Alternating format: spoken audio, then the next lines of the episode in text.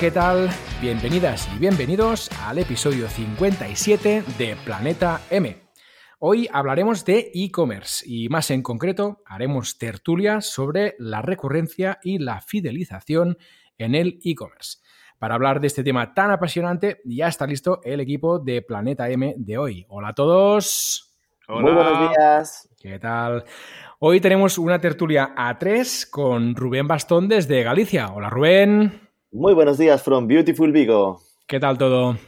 Pues bien, estáis superando este mes de octubre de lleno de eventos y de saraos y fiestas, que parece que esto es ir de fiesta en fiesta, pero curras más que en la oficina, deseando una semana de oficina.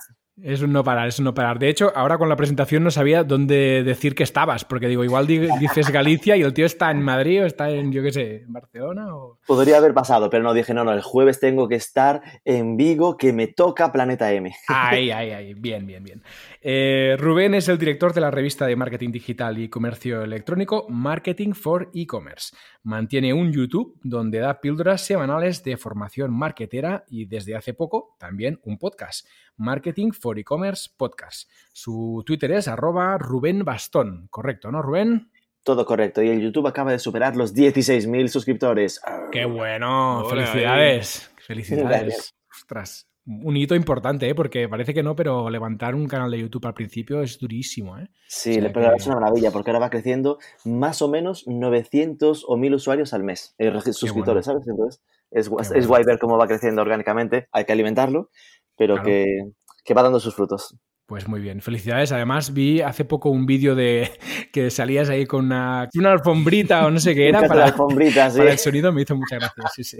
Sí, porque claro, al final algunos unos, hay gente muy crítica en todas estas historias. Bueno, Entonces, siempre, alguno siempre. te dejaba comentarios, igual en un vídeo de hace tres años, de suena como un cuarto de baño y de joder, gracias.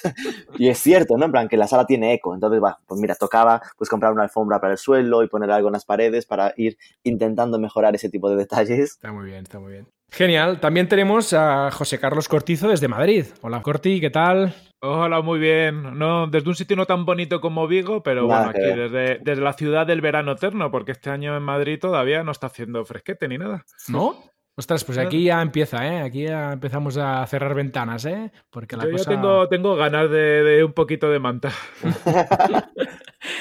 Muy bien. Eh, es el cofundador de BrainSins, un SaaS que ayuda a los e-commerce a vender más y mejor. Eh, presentador del podcast de negocios digitales en digital, su perfil de Twitter es arroba josec con K guion bajo net. Correcto, ¿no, Corti? Todo muy correcto. Y pensando cambiarme el nick de Twitter porque, porque sí, por favor. Es, es, muy complicado de decir. Cada vez lo tengo más claro. O sea que en breve lo cambiaré.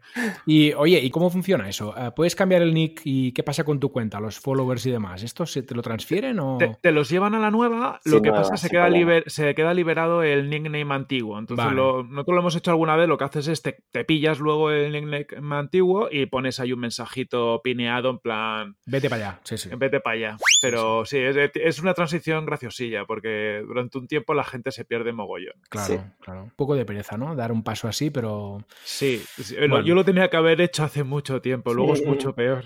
quizá ha llegado el momento. Entonces, muy bien. Y finalmente, para acabar con las presentaciones, yo mismo, Paul Rodríguez, desde Vic. Mi perfil en Twitter es arroba Paul Rodríguez Riu. Antes de empezar, recordarte que tenemos patrocinador. Se trata ni más ni menos que de Don Dominio. Toma, ya. La verdad que es un, un, lujazo. Yo estaba cotillando el otro día y he flipado ¿Sí? porque tienen un API que te permite registrar, renovar y gestionar dominios y hacerlo incluso bajo tu marca. Es decir, que aquí hay una. Yo ya le estoy dando vueltas a, a ver qué se puede montar ahí. O sea, que dan Sí. muchas opciones para, para revendedores también. Sí, sí. Qué buenos son estos de Don Dominio. Maravilla. Son muy buenos. Sí, sí, sí, sí. Y con lo del tema de descuentos por volumen, a mí me han robado el corazón directamente, Sí. porque a partir, es solo a partir de 10 dominios, con lo cual es, bueno, para los que tenemos un poco ese síndrome de comprar dominios a gran escala. Síndrome de Diógenes de dominios. sí, sí, sí. Nos, vendrá, nos vendrá más que bien. Eh, así que bueno, nada, eh, recomendar mucho un dominio, que todo el mundo vaya para allá a comprar eh, certificados, dominios, hostings y demás, que De todo. de todo. Bien. Pues nada, una vez comentado el patrocinio de Don Dominio, decirte que nos puedes escuchar en cualquier plataforma de podcast y lo más importante, que te puedes suscribir. Venga, anímate. También recordarte que puedes encontrar toda la información del podcast y las notas extendidas en nuestra web www.planetampodcast.com. Y ojo, una novedad que tenemos en la página web que es que a partir de ahora puedes proponer y votar ideas para que hablemos eh, de ellas aquí en la tertulia de marketing. Eh, verás que en la parte superior del menú hay un apartado que se llama proponer y votar ideas y allí verás que hay algunas, de momento hay cuatro que he puesto yo y la friolera de un voto, que es mío, pero... Esperemos. Yo, acabo de votar. ¿Ah, venga, venga, va, subiendo eso. Y nada, esperemos que a partir de este episodio, pues si quieres participar votando o proponiendo ideas, pues bienvenidas serán. Muy buena idea. Me mola que la, que la gente pueda dejarnos ahí cosillas y, guiarnos por sus opiniones. Fomentando el crowdsourcing ahí a lo loco. la co-creación. Ahí está. a lo loco, sí, sí. No, no, y además lo agradeceremos porque, porque, bueno, lo que queremos es hablar de temas que interesen, así que a ver si aparecen por ahí cosas interesantes. Muy bien, y nada, finalmente comentarte que nos puedes seguir también en Twitter. Nuestro perfil es arroba planeta M7. Bueno, ahora sí, vamos al lío, chicos. Adelante. Venga, va. A ver, si os parece, eh, podríamos empezar definiendo un poco qué es la recurrencia en el e-commerce y luego ya vamos entrando en más detalles y cosas concretas que podemos, que podemos comentar. Eh, venga, ¿quién se anima a empezar? Va, yo le dejo a Corti que me consta que se ha currado un trabajo en estos últimos meses con este tema que me va a dar una paliza en esta tertulia. Que va, que va, que tú sabes mogollón. Yo, aparte, el, curro, yo, hice aquí un poco de research para el evento que hizo Rubén en, el Nest Loyalty. O sea que la, culpa, entre comillas, es de, es de, Rubén.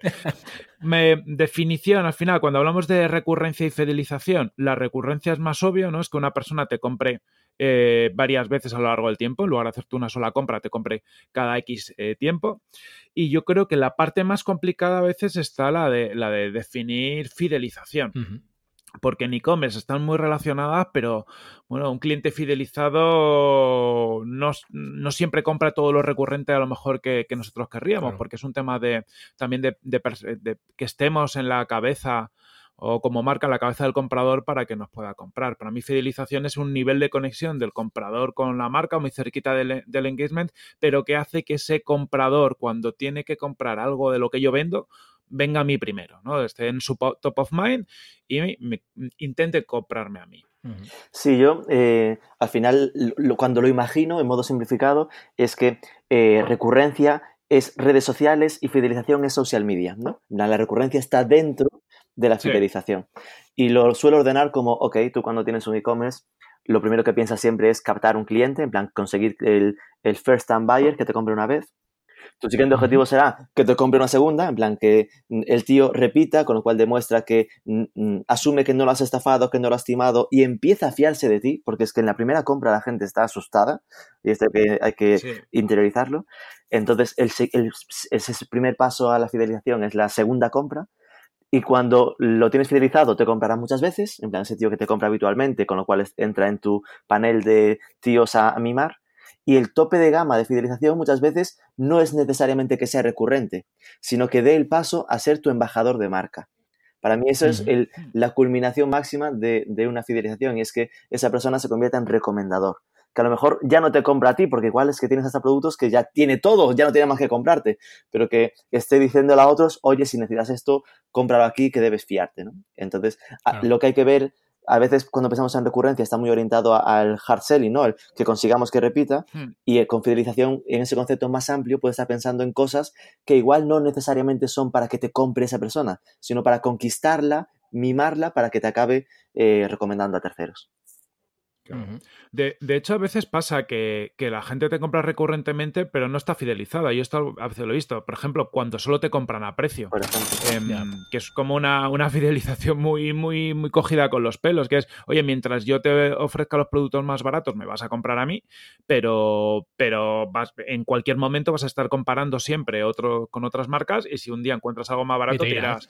fidelización es que me compres a mí y a veces incluso siendo más caro. Es decir, que que digas, oye, yo es que prefiero comprar a esta, a, esta persona, o como decía Rubén, ¿no? Tengo una vinculación con marca y recomiendo a esta marca, incluso no siendo la más barata, pero porque tiene algo especial, ¿no? Pues me ha tratado bien, me siento eh, parte de, su comunidad o me siento muy bien tratado por ellos. Mm. Sí, salvando distancias, al final mucha gente hace esto con Amazon.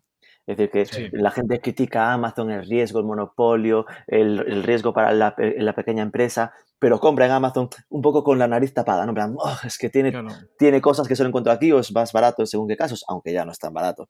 O con Amazon pasa, ¿no? El de hacerlo por este motivo. Y muchas veces pasa con marcas muy pequeñas que van a precio, en un Black Friday de la vida, pues que acabas comprando tecnología porque encuentras el ofertón y lo compras ahí, pero no te está fidelizando, ¿no? Simplemente te está eh, conquistando tácticamente. Con lo cual, cuando uno piensa en fidelizar, sin duda el debate tiene que moverse hacia valores, hacia trabajo del branding de la marca, porque ahí es donde al final estás conquistando de verdad el corazón del usuario. Mm. Justo. Yo que no soy del sector del e-commerce y que soy usuario comprador, para decirlo de algún modo, a mí me pasa eso con Amazon, eso que comentabas tú, Rubén, ahora. Yo cuando tengo que comprar algo, eh, ya no paso por un buscador como Google. Me voy directo a Amazon eh, pongo ahí el producto. Y es más, no voy a comparar precios con otros e-commerce. Simplemente me quedo ya con Amazon porque, uno, me fío. Dos, porque tengo el, premium y de ese modo ya no tengo que pagar los portes y ya no me tengo que preocupar. Tengo ahí mi tarjeta puesta, tengo ahí la dirección puesta. Eh, para mí es, es como soft, ¿no? Es como muy suave. Mm. Es una compra tan suave que para mí es muy cómodo como usuario, ¿no? Y entiendo que esto es fidelización 100%, ¿no? Porque al final... Totalmente. Bueno. Sí, ahí te ha conquistado, es decir, lo, flipante de Amazon es que te ha conquistado haciéndote pagar más. es decir, te hizo pagar Una, suscripción que podrías no estar usando, entonces casi te genera la necesidad de comprar en, en Amazon. Porque cada vez que compras, cada vez que le pagas, sientes que estás compensando el pago del Prime. Eso es, eso es una estrategia muy potente que lo que hizo Amazon en, esa parte. Sí, sí. Es el, hecho de pagar por pertenecer al club de los Prime ya significa un nivel de, fidelización, de confianza en la marca brutal, porque pagas mucho dinero para, poder entrar ahí. Bueno, claro, hay el, argumento de, los gastos de envío, que para mí es, es potente, en el sentido de que sí, yo sé que pago un precio cada año ah, para estar en el Prime, pero ya me olvido para siempre de mirar eh, si hay gastos de envío, ¿no? Es decir, yo cuando entro en Amazon ya filtro directamente para productos que estén en el Prime. De este modo ya, pum, me lo olvido, ¿no? yo, no me acuerdo de los ratios, pero, pero en Estados Unidos había un informe, decían que los, los compradores Prime, o sea, la gente que era Prime compraba 3-4 veces, se gastaba 3-4 veces o más al año en, compras en Amazon. Por lo que decís, ¿no? Voy a, ya que pago y tengo gastos de envío gratuito, voy a maximizar el número de compras que hago, que hago en Amazon. Sí, sí. No, pero es que además, fíjate, podríamos pensar, bueno, Amazon lo ha conseguido con los gastos de envío, pero el propio Amazon, si te das cuenta, y volviendo a la parte de los del branding o lo que sea, está siempre intentando completar la experiencia de Prime, aunque empieza con la parte objetiva, eh, por entendernos, del me ahorro gastos de envío, ahora que es Prime, pues que en Twitch te da suscripciones a, streamers, por entendernos, algo que es un poco más juvenil, ¿no? Pero a streamers una al mes gratuita. El que tienes el Amazon Prime Video. Es decir, te está dando servicios que nada tienen que ver con el e-commerce, pero que al final te completan la experiencia y que quiere conquistarte como algo más que este punto de consigues cosas a mejor precio. Sí. Por, poner algunos ejemplos fuera de, Amazon también, ¿vale? Em, yo, por ejemplo, e-commerce que me tienen fidelizado porque aportan valor a, otro, otros niveles. Aquí en, España, por ejemplo, come fruta. Nosotros en, siempre recibimos todos los meses cajita de, fruta que te lo envían ellos eh, con fruta de temporada. Entonces, lo que me fideliza el servicio es que es fruta variada, que tú tienes que olvidar, te la envían a la oficina, tú la recibes, cada mes te mandan lo que, lo que corresponda. Entonces lo que te fideliza es el, servicio y la comodidad, porque al final, en nuestra experiencia, en la oficina siempre hay la buena intención de comprar fruta en lugar de comprar bollos, pero si vas a hacer la compra tú, pues acabas comprando bollos y es una liada. Entonces esto te, asegura... te quita todo el problema y encima luego te generan la factura, es decir, está muy orientada a esa parte de, de negocio que ayuda a mogollón. Y yo, por ejemplo, a nivel de personal, que ya sabéis que, me gusta la música tecno y compro música, donde yo compro que es en Bitport, hay un mogollón de competencias, sitios que se compran más barato, pero ellos lo que hicieron, por ejemplo, es sacar una, aplicación donde puedes gestionar toda la música que compras con ellos. La tienes categorizada, te, te recomienda canciones por, por estado anímico, por un montón de cosas que tú puedes configurar. Entonces, al final, la experiencia de compra cambia totalmente. Yo ahí sigo a, mis DJs favoritos, sigo a mis sellos discográficos favoritos, lo ordeno todo, tengo toda mi biblioteca y todas las nuevas releases de música que me pueden interesar. Y hago ahí la preview, las añado al carrito y este tipo de cosas. Al final, la experiencia de compra es radicalmente distinta, teniendo en cuenta que al final en música todos los días salen miles de canciones, ellos su propuesta de valor es yo te ayudo a encontrar la música que te gusta mucho más fácil y luego ya si quieres la puedes comprar con nosotros, sino en otro lado. Pero como, como te da toda la facilidad, lo tienes a huevo para comprar ahí. De hecho, a mí me gusta eh, muchas veces intentar recordar que digital no es más que eh, lo no digital adaptado. Y fidelización no es algo que se inventase con Internet. Y en el evento que hicimos a principios de octubre, eh, recuerdo que la chica de Deliveroo comentaba que una cosa que ella la fidelizaba mucho era la tarjeta de sellos del lugar en, en el que se hacía la manicura. Es decir, mm. algo tan sencillo como el, mítico que vas a un restaurante y si vas a menudo que te tenga el tema de te sello cada comida y a la comida número 10 comes gratis, ¿no? que no deja de ser un 10% de descuento para el que va habitualmente pero te está obligando a ir con tu tarjetita, hacer el sello, tener esa relación con el, con el camarero de, uy, ya vas, a comer gratis, la coña, y estás eh, ayudando a que, animando de forma muy sencilla a que la gente repita. ¿no? Sí, funcionan muy bien ese tipo de, estrategias y además ahí entra el tema de que se puede jugar con la, psicología de la compra. Yo ahora que lo ha dicho Rubén, me acuerdo de, un caso típico de un lavadero de coches que probaron este tipo de estrategias con, con, los sellos y se dieron cuenta que si te daban la tarjeta con, dos sellos en lugar de. No, con un sello en lugar de sin un sello para completar los 10, el ratio de completación era como un 50% mayor. Es decir, eh, eh, nos da la sensación de que ya hemos comenzado una tarea, que es tener esos 10 sellos, como ya tenemos mm. uno, nos resulta más fácil. Y, que hay que terminarlas. Y hay que terminarlo. Entonces, en nuestro cerebro es como que se mete en ese modo y, cada vez que, planteas irte a un lavadero o, a un restaurante o al sitio de la manicura, vas a ir ahí porque tu cerebro quiere acabar esa tarea. Mm. Y mm, la recurrencia es algo que es siempre un paso previo a la fidelización o no tiene por qué? No tiene por qué. Fíjate, porque, a ver, lo mítico, depende del sector, de lo que vendas, pero es muy fácil imaginarse el caso de eh, mítico, vendo colchones.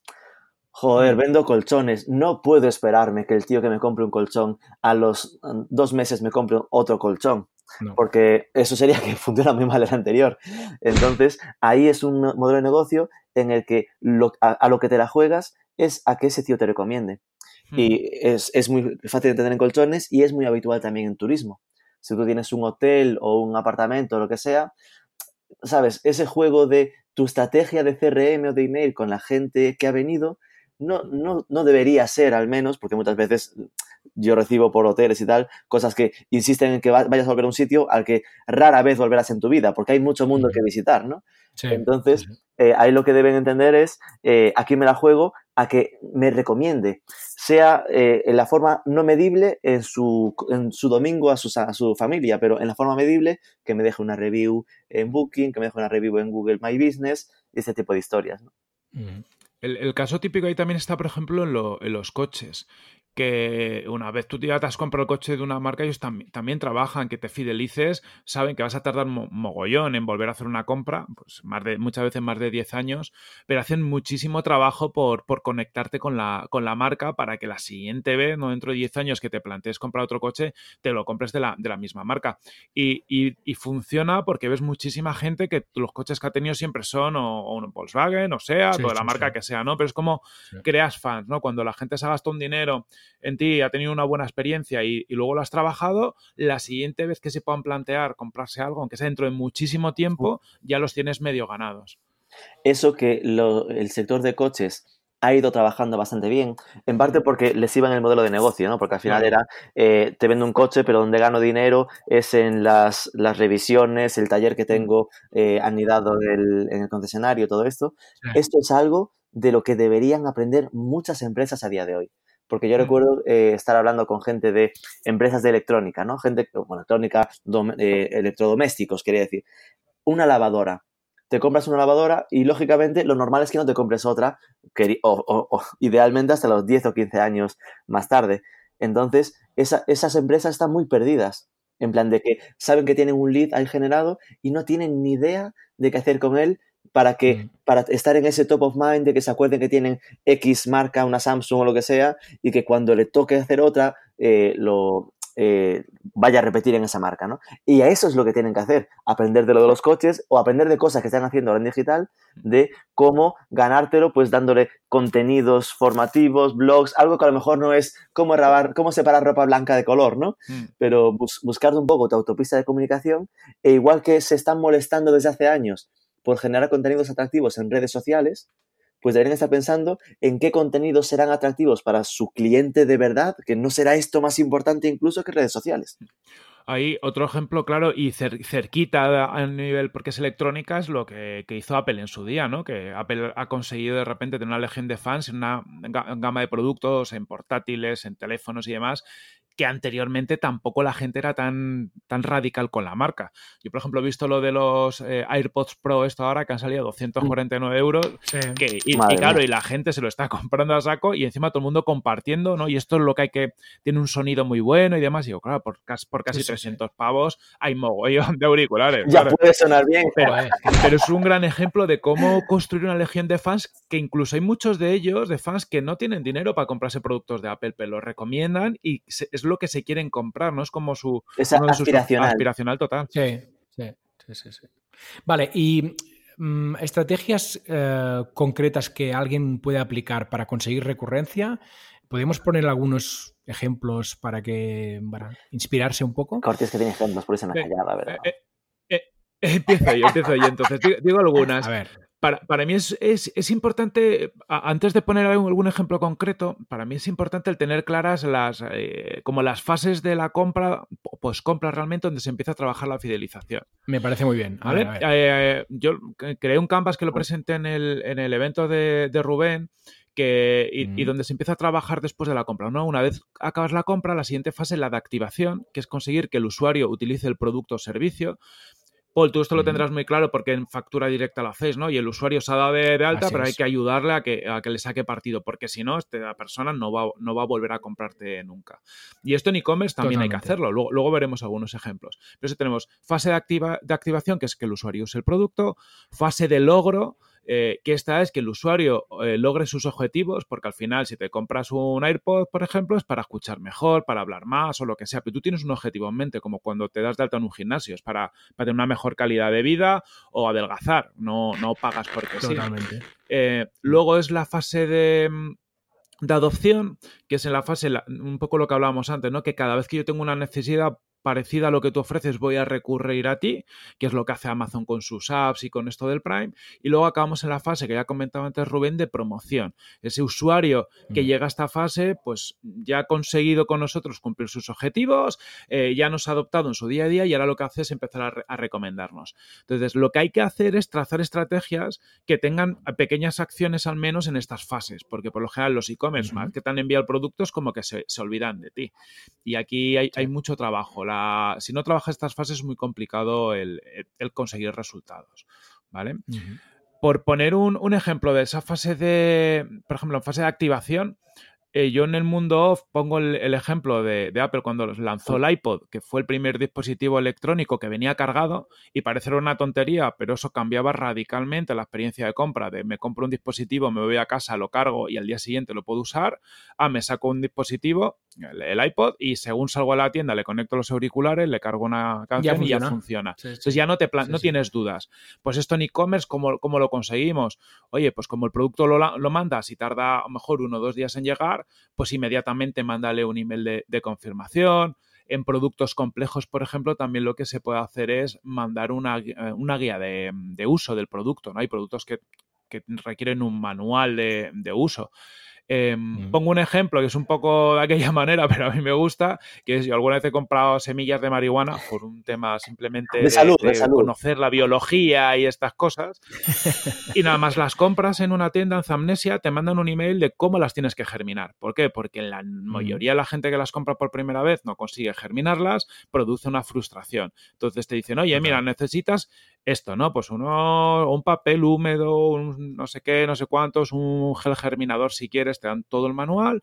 Entonces tú cuando recibes esas semillas ya te has preparado, tienes una mayor probabilidad de que te germinen y por lo tanto de que tu experiencia sea, sea, buena. Si mm. no, piensas que te han estafado. O sea, no has sido tú capaz de germinarlas, pero piensa que te han estafado porque estaban mal. Entonces, siempre tenemos un producto complejo y el primer paso es ayudar al usuario, pues enviándole un manual o lo que sea, para que el usuario empiece a usar el producto lo mejor posible.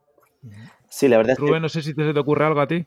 Con, no, con, este esquema que comentaba, eh, que comentaba Corti, realmente eh, es lo que pasa siempre cuando estructuras bien la información. Que teniendo clara la estrategia, la táctica sale mucho más sencilla. ¿no? Entonces, eh, la fase de activación, claro, cada uno tiene que imaginarse su producto y pensar, ¿para qué quiere la gente mi producto? Entonces, lo ejemplificó muy bien con la parte de la marihuana, pero pero es este, este tema de, por ejemplo, YouTube hace un par de días veía en Twitter, YouTube nos está machacando a todos con este anuncio de suscríbete al YouTube de pago, todo este rollo, ¿no? Todo el mundo pasando de él. Porque claro, nos dice, mm, prueba un mes gratis, prueba un mes gratis, pero la gente no entiende el valor de probar un mes gratis a YouTube de pago.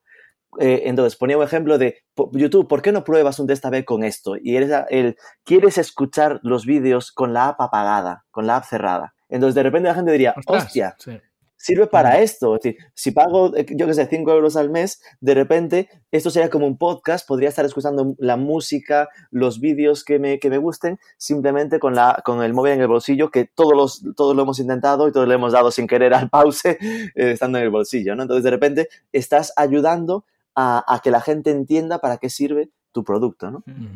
Entonces, cada uno tiene que tiene que, que, ponerse en la piel de para qué hago, para qué vendo un producto y intentar ver entonces cómo le explica al usuario, sea, pues claro, ¿qué son acciones concretas? Pues en el packaging mandarle eh, en las instrucciones que se, hace, que se ha hecho toda la vida. Y a nivel online, pues que sería tener una muy buena estrategia de CRM. Y esto en online, el CRM y la fidelización son casi lo mismo. Es decir, no puedes hablar de fidelización en digital sin estar pensando en vas a llorar de lo que tendrás que currarte mucho mejor que ahora todo lo que haces a través del email.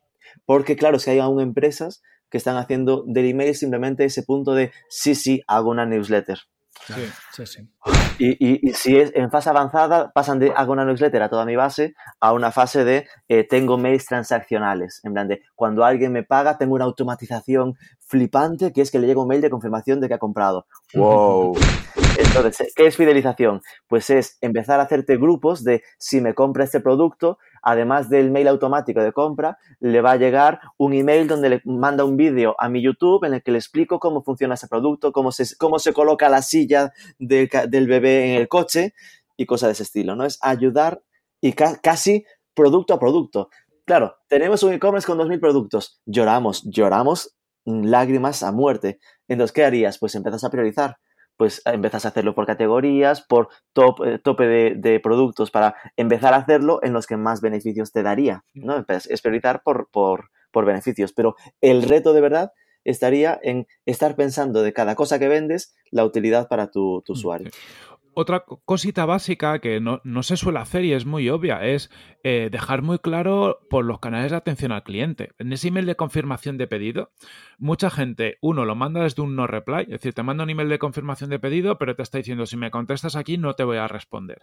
Eso es muy molesto, ¿eh? Desde, el, punto de vista del usuario, para mí es muy molesto. al final es, bueno, si tengo una pregunta, quiero hacerla. Oye, no me digas que esto no puedo responder. Ahí estás, que te, sientes violento, es decir, vale, me estás contando tu mierda y yo si tengo algún problema, ¿dónde voy? Pues envíalo. te puedo contar yo la mía. Ahí está. Envíalo desde atención al cliente y, y al final del email dices, oye, para cualquier duda, lo que sea, si tu producto no te llega bien, te llega en mal estado, eh, tienes cualquier duda, aquí nos tienes. Porque eso para mí ya es el primer paso a, fidelizarme por una marca, ¿no? decir, oye, sentir que les preocupa mis problemas, ¿no? Porque no, no, se quedan simplemente en te vendido y ya me olvido de ti, que es la sensación que generan la mayoría. Pero es que debería ser así siempre, Corti, porque al final la fase esta de activación es, es, clave. O sea, la activación es lo que te hace llegar al momento ajá, ¿no? Ese momento de decir, he comprado ese producto porque yo quería algo y, ostras, lo he conseguido, ¿no? Entonces, durante ese momento hay que estar ahí y estar encima del cliente para que el momento ajá se produzca y poner todo, toda la, carne en el asador para que eso pase, ¿no? Entonces, para mí, un email como lo que comentabas, que es así frío, que no te da opción a responder, es como, bueno, es antinatural, ¿no? Bueno, al final, ¿me quieres ayudar que consiga el objetivo que tenía o no me quieres ayudar? Pero es puro egoísmo de la marca, ¿eh? es decir, es decir esto no, no, tenemos que imaginarlo como ya están estos contándonos los mundos de Júpiter, que hay que pensar en el usuario eh, y happy flower de la vida. No, no, es que si haces esto, vas a vender más y mejor. es, decir, es. decir, tú te compras eh, una mesa de mezclas que lo flipas para el podcast y lo que necesitas es que acompañado a que te llegue a la mesa, te llegue un email donde te diga cómo se instala y te pregunte, ¿esto es para Mac o para PC? Y te, y te facilite la vida. Porque si lo que pasa con esa mesa de mezclas es que se queda en su cajita o se queda abierta pero sin usar, es que igual lo que provoca es el efecto inverso, el igual no debería haberme la comprado porque eso es demasiado para mí, mm. no me hacía falta, con el ordenador me llegaba, voy a devolverla. Mm, Entonces, hacerlo bien, de, partida te reduce las devoluciones. Y, y, si lo haces bien, bien, pues generará pues que ese tío, además de la mesa de mezclas, le generes más necesidades. Le digas, ah, es que no tienes el cable eh, Happy Flower X-Men de que te conecta esto con USB y te permite no sé qué con el Mac. Ah, que no tienes X historia que además te permite el micrófono con no sé cuánto. Y le vas recomendando cosas. Es decir, así hay que pensarlo. Es decir, es que todos son ventajas, ¿sabes? ¿Qué pasa? ¿Cuál es el único problema? Hombre, queda curro. Sí. Al, final es un tema de visión cortoplacista, ¿no? De, pensar, yo ya he hecho la venta y, ya está. Cuando tienes claro que tú para rentabilizar tu e-commerce necesitas a, una persona hacerle, venderle tres, cuatro veces, o que realmente donde vas a sacar el, beneficio está ahí, es cuando empiezas a dedicarle más cariño a, la parte de esta fidelización lo, comentamos en la, charla del Nest Loyalty. Al final, en los presupuestos de marketing se invierte la mayoría de los e-commerce menos del 10% de su presupuesto va a cualquier tipo de acción orientada a fidelización. Oye, si hay, y, sin embargo, el 60% de las ventas en media en e-commerce españoles se generan eh, sobre clientes recurrentes. Leñe, uh un poco el presupuesto, los esfuerzos. Claro. Y lo que decía, a mí lo que ha hecho Rubén de los vídeos, con los vídeos se van a hacer un mogollón de cosas. En, la siguiente fase, en la de conseguir, ¿no? En la de, en la de logro. Y poniendo un ejemplo muy parecido al que pone Rubén, hay una empresa alemana que, que, son los que hacen los cacharros Tractor, que son mesas de mezclas y demás, y tienen un cacharro para hacer música que se llama Machine y es un producto relativamente complejo. Entonces lo que hicieron en su día es lanzar una serie de vídeos, videopíldoras que salían todas las semanas y donde DJs muy conocidos explicaban pequeños truquitos muy tontos, muy sencillitos para hacer cosas chulas con ese cacharro. Entonces, ¿qué es lo que conseguías? Que, claro, el, el, onboarding del cacharro es muy fácil, te lo pones y enseguida haces algo que suena, lo complicado es hacer algo que suene bien. Entonces, tú viendo esos vídeos, de repente ibas haciendo canciones pequeñitas, pero que ya tenían un colorcillo, ¿no? Que, que daba, daba gusto oírlas. Entonces, ahí estás ayudando al usuario a que le saque partido un producto complejo y que no lo deje tirado en una esquina, ¿no? Que es lo que ha comentado Rubén, que es lo que suele pasar con muchos productos, de como no le saco partido, como esto parece que no es para mí, lo dejo abandonado y lo que te falta es alguien que te acompañe a sacarle partido a eso. Abandonado y luego en Wallapop. Justo. Y, eso significa que no te vuelva a comprar, porque claro, la, gracia de estas cosas, yo por ejemplo de Tractor, que le saco partido, pues eh, no quiero decir el dinero me he gastado porque luego me escuchará, se me echará la bronca. Pero tengo como cinco cacharros que cada uno de ellos es, saca, es, un dinero. Y gracias a eso, a que el primero que usé, me ayudaron a sacarle partido. Entonces te hace pica, que te pique el gusanillo de esa afición o lo que sea y te compres luego el, nuevo que sale y el cacharro que se le complementa. Y al final a una marca le has dejado gran parte de tus ahorros. O sea que, que eso es un solo beneficio para ellos se estaba ocurriendo mientras hablaba Corti, que siempre me inspira. Eh, otra, otra de las cosas que se dejan muchas veces abandonadas, ¿no? Hablabais de que cuando el mítico email que te dice has comprado o los de seguimiento de, de dónde está tu pedido, que son súper fríos, súper fríos y muy, muy, desaprovechados. Normalmente los e-commerce lo dejan incluso de la mano del proveedor logístico, es decir, que te llega un email no de... De correos o de lo que sea. de correos o de DHL que, que se entiende, pero que no es en absoluto lo ideal, porque yo no he hecho negocios con correos. Hmm. Yo a quien, he hmm. comprado es a la marca, en donde la marca debería preocuparse por tener eh, el 100% del control del contacto con ese cliente. Y, eh, hay una herramienta italiana que se llama Capla, digo por dar cosas así más concretas. ¿no? Es Capla con Q, Capla tal cual. Eh, es capla.it porque son italianos, pero después tiene versión en español y ya están entrando por aquí. En Italia son muy, muy, muy conocidos y ya trabajan con e-commerce potentes, que lo que hacen es que todos estos emails de logística de seguimiento de pedido eh, te, los, eh, te los brandea, te los hace tuyos de marca. y algo que puede parecer obvio, ¿no? Que, ok, pues le pone mi logo, lo convierte en que, como es mío, en esos emails puede empezar a meter eh, cross-selling y movidas de, de, de venta, todo lo que decíamos de que te va a responder, porque ahora toda esa, todo ese intercambio de, de, comunicación con el usuario se está desaprovechando a nivel, a nivel fidelización, a nivel comercial. A ti te llega, has comprado la mesa de mezclas y punto. Mm. Súper frío. Mm. No te llega, has comprado la mesa de mezclas, prueba a comprarte el cable que vas a necesitar para integrarlo con tu ordenador. Mm. Y son cosas que ni siquiera, ahí sí que te empiezas a automatizar y a hacer cosas que eh, tras configurarlas, pues va automáticamente, ¿no? Ya va solo el tema de relacionar productos con otros y todo ese tipo de historias. Mm. Entonces, una de las herramientas que me parecen súper útiles y creo que se empezará a ver bastante más por España. Oye, muy, muy interesante. me parece muy importante que, que, el usuario tenga la sensación de que la marca controla todo el proceso, ¿no? Porque al final, si no, tienes la sensación de que tú haces negocios con una marca, le pagas y llega un punto que se despreocupa un poco, ¿no? Es decir, que la marca se despreocupa. Eso tal es, cual. eso es. Ya me has comprado, pues ah, ya te apañas, ya te llegará. Ahora tu problemas con correos. Eso es, Y entonces esta sensación como usuario es muy mala, ¿no? Porque, mm. oye, yo te he pagado a ti, yo quiero que tú te preocupes de que esto me llegue, me llegue bien y además que cuando me llegue yo sepa o vea el objetivo cumplido rápidamente, ¿no? Y con satisfacción. Entonces, la marca debería de estar presente en todo este proceso como actor principal, no como dejar que correo se ocupe, ¿no? Es más, es que hay e-commerce que mm, no siempre te envían con el mismo courier, con el mismo mm. eh, logístico. eso sí que ya es el colmo. Yo compro siempre a, yo qué sé, a un IKEA y una vez me llega por correos, otra vez me llega por no sé qué, y según quien te llegue, todos sabemos que no todos dan el mismo servicio.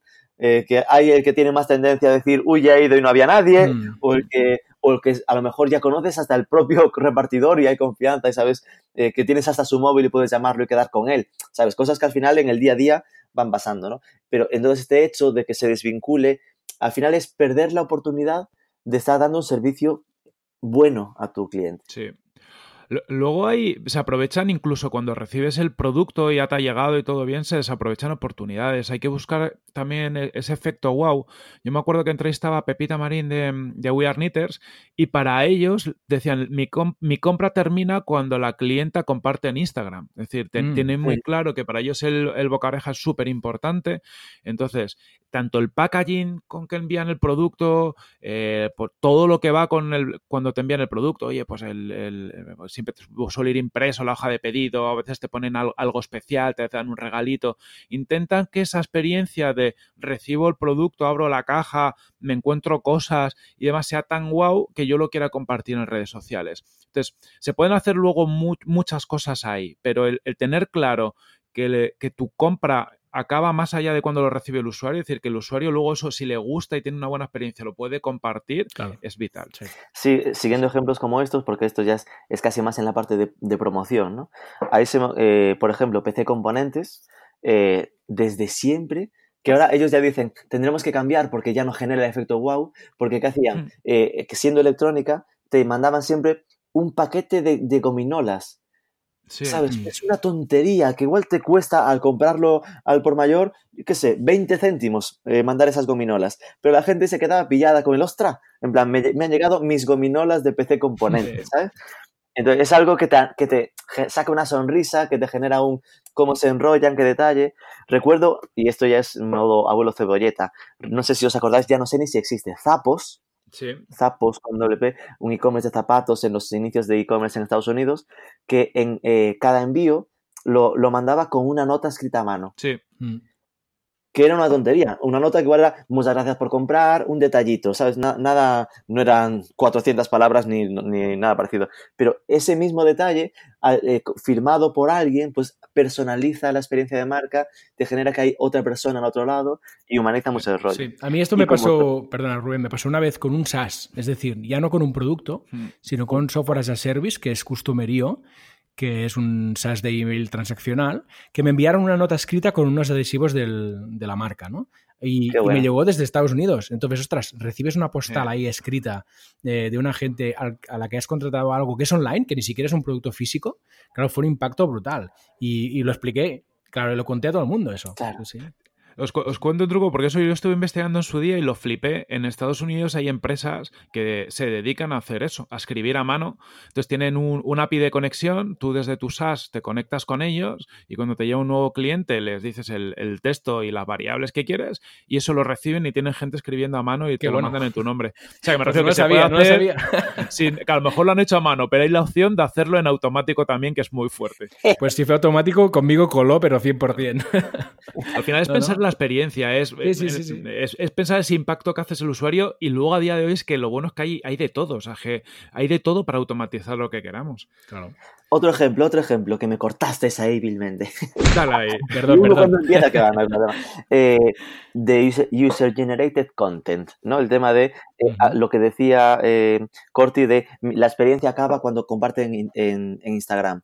Ya hay Sí. herramientas que hacen que eso sea un paso más y casi el principio.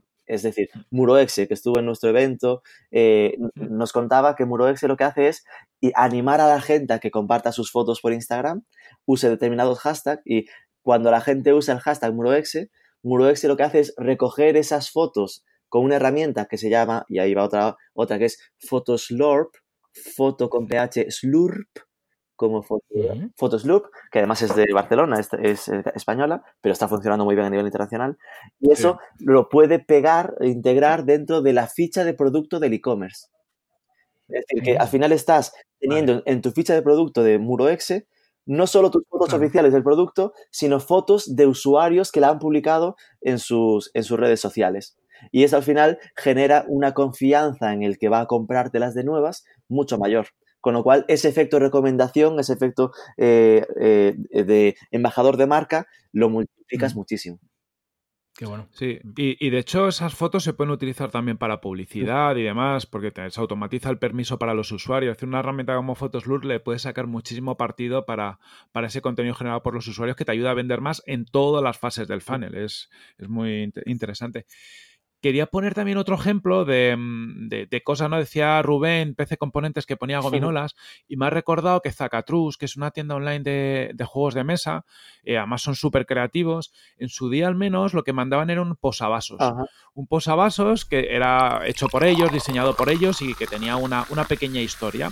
Pero la gracia es que había en total 12 posavasos que entre los 12 se hacían un juego, ¿vale? Y tenían forma hexagonal. Entonces, Colección, el regalo, sí. claro, el regalo que te enviaban te motivaba a seguir comprando para recibir más, más regalos. Luego los podías comprar, ¿no? Si tú querías y, y no ibas a hacer más compras, se los podías comprar a ellos. Pero la gracia era cada X tiempo comprar un pedido para ir a- completando la, la colección de posavasos. Muy cachondo. Qué Al bueno. final, eh, en esta fase de estar buscando que el cliente repita y todo esto, eh, lo- en el fondo lo que hay que ir pensando es cómo consigo animar a la gente a que, a que, a que vaya comprando. Y obviamente el Prime de Amazon que hemos comentado al principio es el tope de gama y mucha gente pensará, con razón, que no tiene la marca y la fuerza suficiente para que o animar a que la gente le pague una tarifa plana para, para comprar, ¿no? Pero no teniendo esa fuerza, hay vías, vías intermedias. Es decir, está el Sí. el que te compre una vez y el mítico darle un descuento para la siguiente compra que solo te da cuando has comprado la primera, ¿no? En plan de, ya estás premiando que compre una segunda vez con un pequeño descuento. O en su momento creo que habías sido tú, Corti, que en el, en el, en el- habías enseñado un ejemplo que te daban eh, descuentos incrementales. En plan de, si Sí. compras hasta cinco veces es el 5%, a partir de la sexta es el 10%, es decir, que te va aumentando los beneficios a medida que compres más. Como Don Dominio, vamos. Sí, sí, sí. sí. Sí, justo. Exacto. Esto lo hace, lo hace Bitport, por ejemplo, y tiene, tiene muchas formas de hacerlo, pero hay una que a mí me tiene enganchado. Ahí, como me dejo todos los dineros, me, me ahí me dejo, conozco todo lo que hacen. Pero te dicen, oye, mira, esta semana si compras, claro, pensa, es un, es un sitio que venden música y, y las descargas también tienen el- la gracia de que tienen mucho más margen, porque al final es un producto que puedes vender 100.000 veces. Pero si vendéis este tipo de productos, que al final se replican muy fácilmente, ellos lo que hacen, esta semana si compras te doy un 10% de descuento pero de esa forma accedes al descuento la siguiente semana. La siguiente semana, si compra, si has comprado la primera y tienes el descuento la segunda, tienes un 20% de descuento. Es Y lo como mismo, si- acumulativo, ¿no? Claro, y eh, justo, y la tercera semana tienes un 50% de descuento. Entonces, ¿qué es lo que pasa? Que tú quieres ese 50% de descuento. Como sabes que va a pasar, tú estás toda la semana, bueno, yo entro casi todos los días escuchando nueva música, añadiéndola al carrito y demás para hacerte esa, yo me hago esas macro cestas para, para comprármelas a mitad de precio. Pero la historia es que desde que hago eso me gasto muchísimo más, incluso si aplico 50% de descuento, porque descubro muchísimo más cosas que yo quiero comprar. Entonces al final es una, una, dinámica muy buena en la que generas un hábito a la gente de ir a la tienda, a ver, a ver qué hay hoy, a ver qué hay hoy, a ver qué hay hoy, qué es lo que nos interesa. Más visitas, más compras, eso seguro.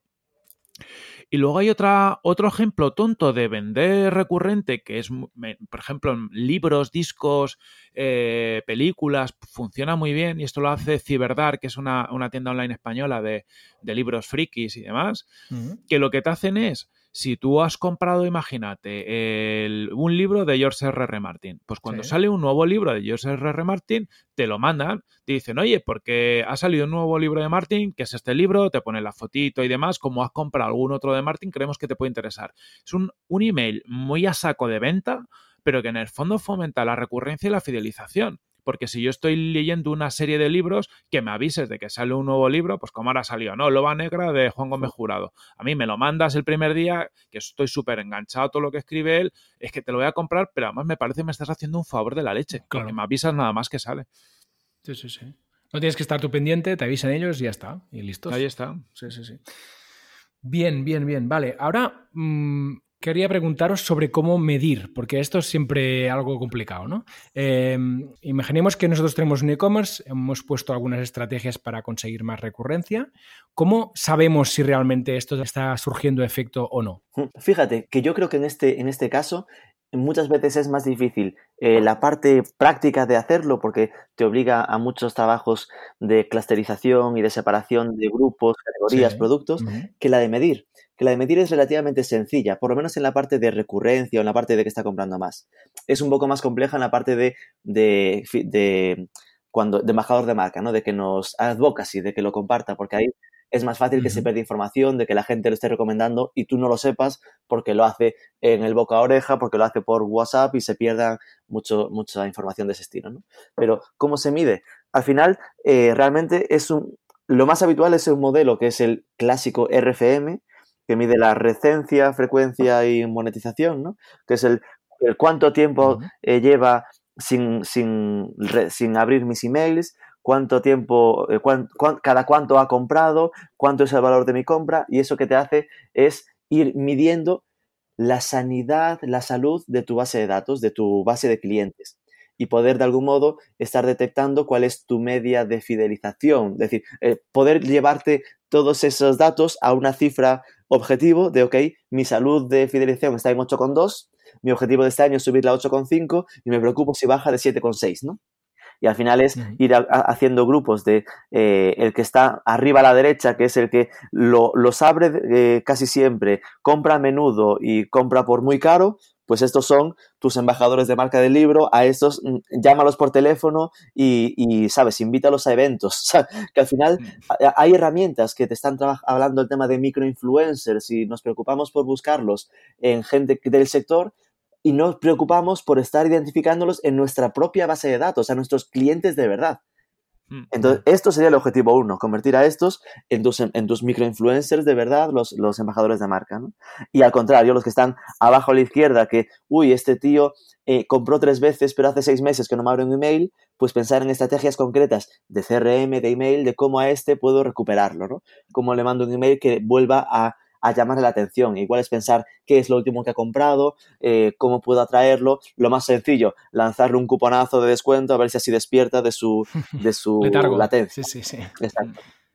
Totalmente. Yo cuando hablo con, con e-commerce pequeñitos, lo, que me encuentro muchas veces es que ni siquiera tienen el, dato de la tasa de recurrencia. Mm. Es decir, el porcentaje de compras que te lo, hace, te lo han hecho usuarios que ya te han comprado anteriormente. Y eso hasta con Analytics lo puedes tener. Es decir, una primera idea básica de, de cuál es tu salud, porque hay algunos casos que te encuentras que que a lo mejor ni el 10% de los usuarios les compran de forma recurrente. Entonces dices, bueno, a mí el problema que estoy teniendo ahí es un problema seguramente de base, de producto, de precio, de algo más, ¿no? Que solo soy capaz de vender cuando hago publicidad. Entonces, ese es el primer indicador.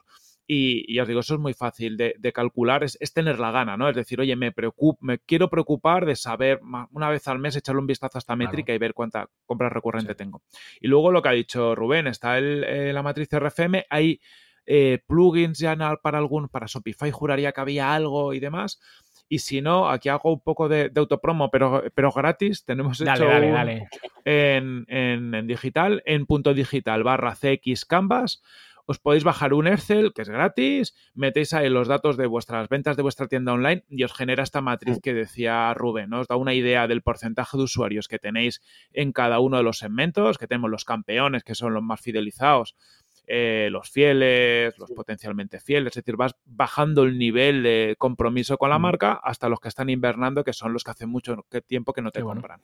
Pues esto os da una idea y en, ese mismo, en esa misma página además tenéis una media de los e-commerce españoles, entonces os permite, uno, sacar vuestra info y ver cómo estáis, porque esto es mucho un tema comparativo, es decir, no es que digamos, oye, en tu caso tienes que tener un 3% de fidelizados y más, no, tú te comparas con, la media y luego ves dónde tienes un área de mejora. Pues en este segmento mm, estoy por debajo, seguro que tengo un, área de mejora. Y como decía Rubén, empieza ya a trazar estrategias de, de emailing, sobre todo, o, de, o los canales que tú puedas tener en, algunos sitios, por ejemplo en Come Fruta, y tiene una parte B2B, tiran mucho de teléfono, que es también otra opción, ¿no? A tus clientes más fieles, si tienes el teléfono y les puedes sacar dinero, pues invierte el tiempo de una persona que les dé mucho cariño. primero saber, es que hace falta saber en, qué estado estás. Ojo, que esto que acabamos de comentar, eh, yo soy consciente de que a muchos le estará explotando la cabeza.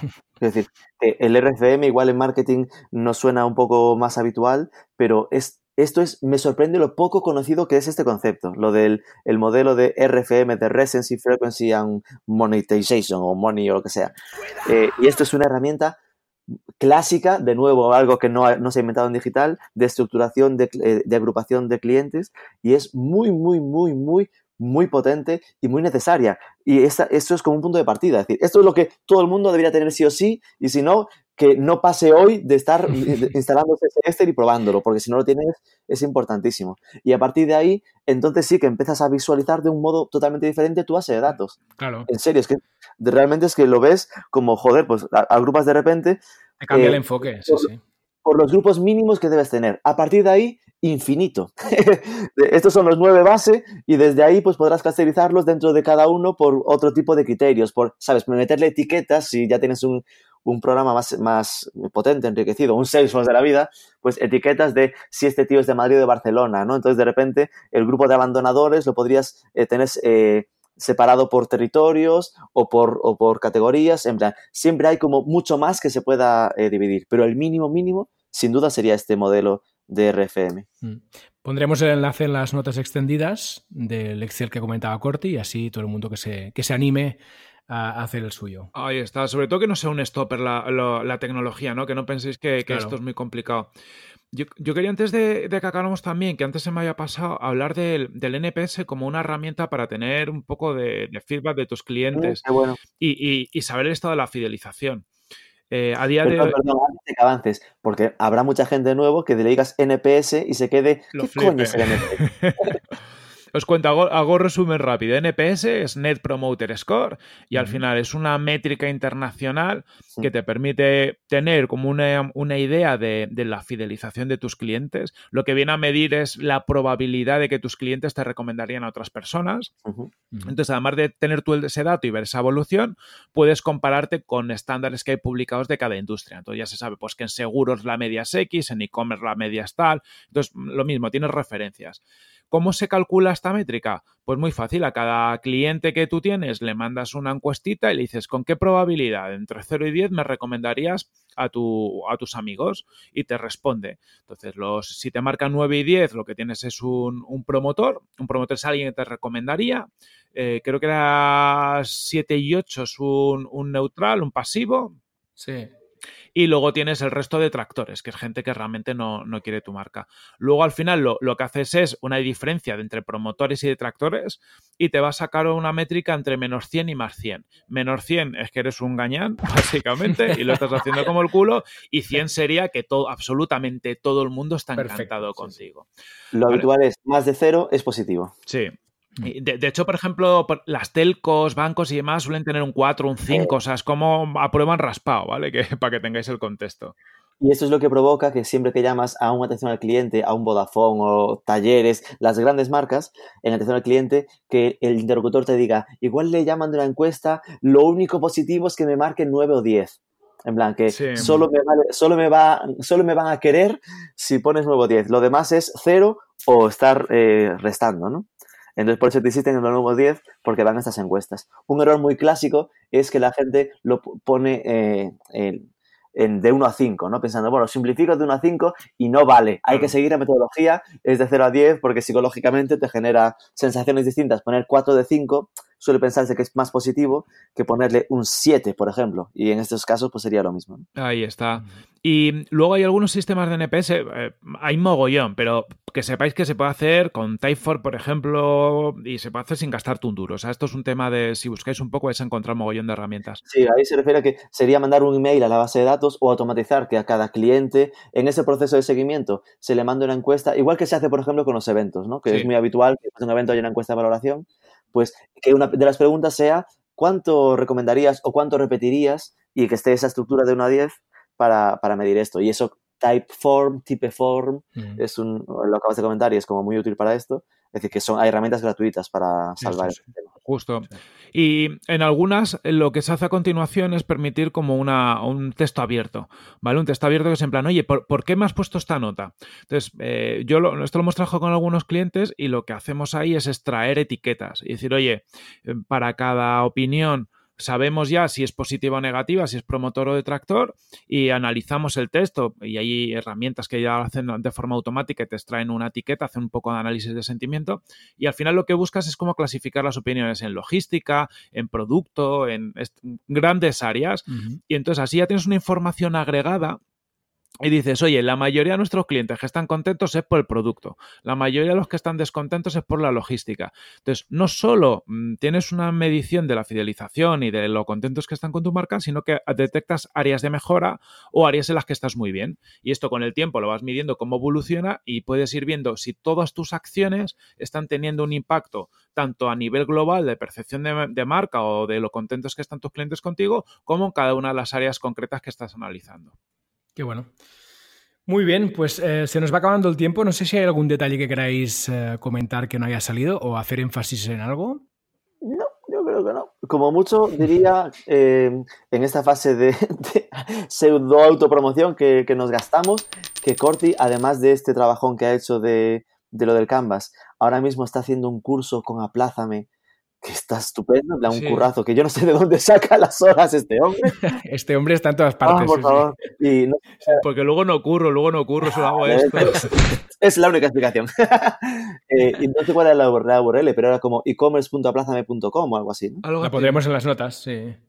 Y ahí está guay. Y yo, yo haría énfasis en lo que ha dicho Rubén antes, eh, a mitad de conversación, que es que me parece clave, que es, oye, esto es un tema estratégico. Lo táctico es fácil, o sea, eh, si tú tienes claro que quieres fidelizar a tus clientes, que tienes que trabajar con ellos, te pones un poco estas etapas que hemos comentado, ¿no? Y a partir mm. de la compra tengo que activar, conseguir que los usuarios logren sus objetivos, que me adopten y que me promocionen. Y luego dibujas dos, tres tácticas con, con, con estas cosas que hemos dicho, otras cosas que se te pueden ocurrir, que son cosas muy sencillitas, de enviar un email, de ponerle un poco de mimo en cada fase, ah, sí. notarás seguro buenos resultados. Es simplemente hacer eso y medir, ¿no? Medir aunque sea un poco la tasa de recurrencia, aunque sea no hace falta ni llegar a ese modelo RFM, sería lo ideal, pero como poco ver si esa tasa de recurrencia con el tiempo va, va aumentando.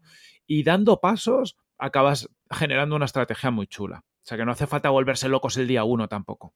Genial, pues me parece una forma muy buena de acabar. Ha sido un episodio espectacular, así que muchas gracias a los dos y un abrazo. Muchísimas gracias. Y gracias a ti por escucharnos. No olvides hacer comentarios, likes, reseñas y sobre todo compartir el podcast con todo el mundo. Volvemos la semana que viene con mucho más. Hasta el próximo episodio.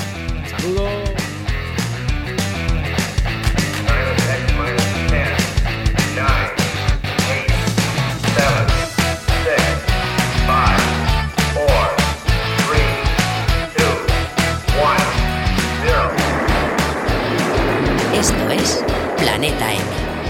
Tertulia semanal de marketing digital.